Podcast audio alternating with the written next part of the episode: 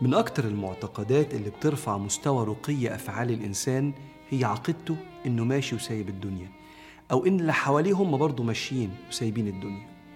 هذه العقيدة عقيدة الفناء بتخلي في حاجات تغلى عند الإنسان وحاجات تانية ترخص ويتعلق بحاجات وحاجات تانية يقدر يتخلى عنها.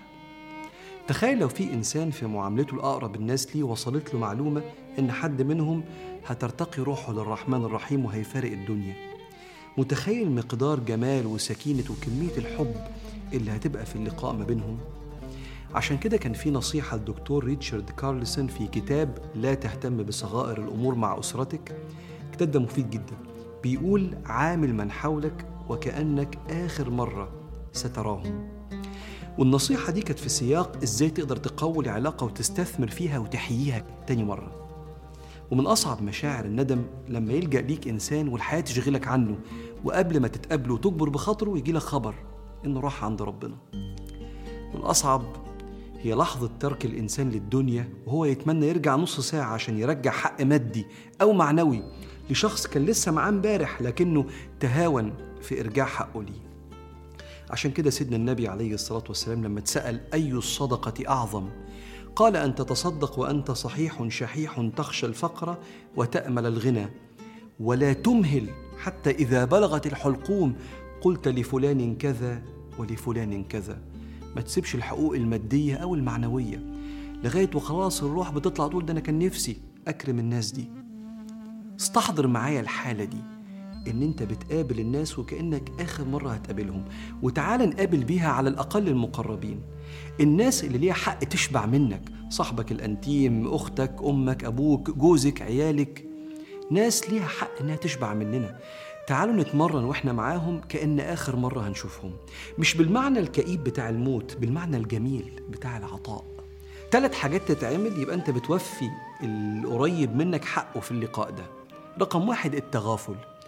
تعالوا وإحنا قاعدين مع بعض بالذات مع المقربين بلاش ندقق في الكلام وخليك في المعاني اللي ورا الكلام واحمل الكلام واستقبله على أحسن معنى طالع من اللي قدامك.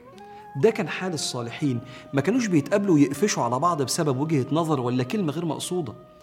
الحسن البصري الإمام الكبير يقول ما زال التغافل من فعل الكرام.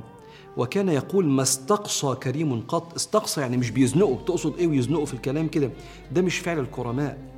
الشافعي يقول لك الكيس العاقل هو الفطن المتغافل. هو فاهم كل حاجة لكن بيتغافل. وكان الإمام ابن الأثير يقول كان صلاح الدين الأيوبي عظيم كان صلاح الدين الأيوبي صبورا على ما يكره. كثير التغافل عن ذنوب أصحابه. يسمع من أحدهم ما يكره ولا يعلمه بذلك ولا يتغير عليه. كان إنسان ساكن جميل بيدي خيره للمقربين اللي حواليه والبعيد كمان.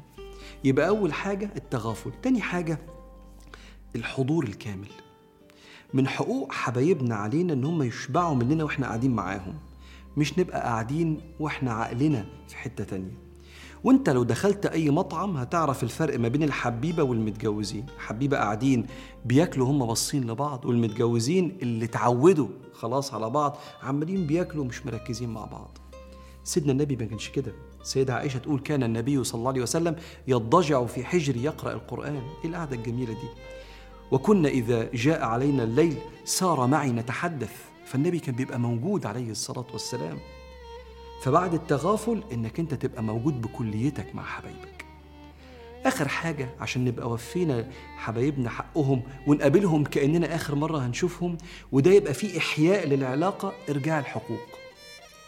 في حقوق معنوية ومادية متأخرة عندنا الواحد بيتدلع إنه يرجعها. حقوق في الاحترام والإكرام والحنية وفي حقوق مادية كمان.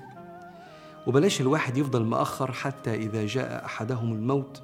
قال رب ارجعون لعلي أعمل صالحا فيما تركت. يا ما اتفقنا ما نسيبش بعض وإحنا زعلانين من بعض. يا ما قلت أمي مش شبعانة مني عايزة أزورها ما تأخرش الحاجات دي. رجع الحقوق دي لأصحابها. تعالوا نرجع المعاني دي. قبل ما حد مننا يسيب الدنيا والتاني يكمل حياته وقلبه مليان ندم. تعالوا نقابل بعض كأننا آخر مرة هنشوف بعض. وشوف قد إيه تبقى اللقاءات دي جميلة وقد إيه في بيننا وبين بعض ود متبادل. فاللهم احفظ لنا أحبابنا واجبر خاطرهم بأن يروا الحنان منا ولا تتوفانا إلا وأنت راض عنهم وعنا.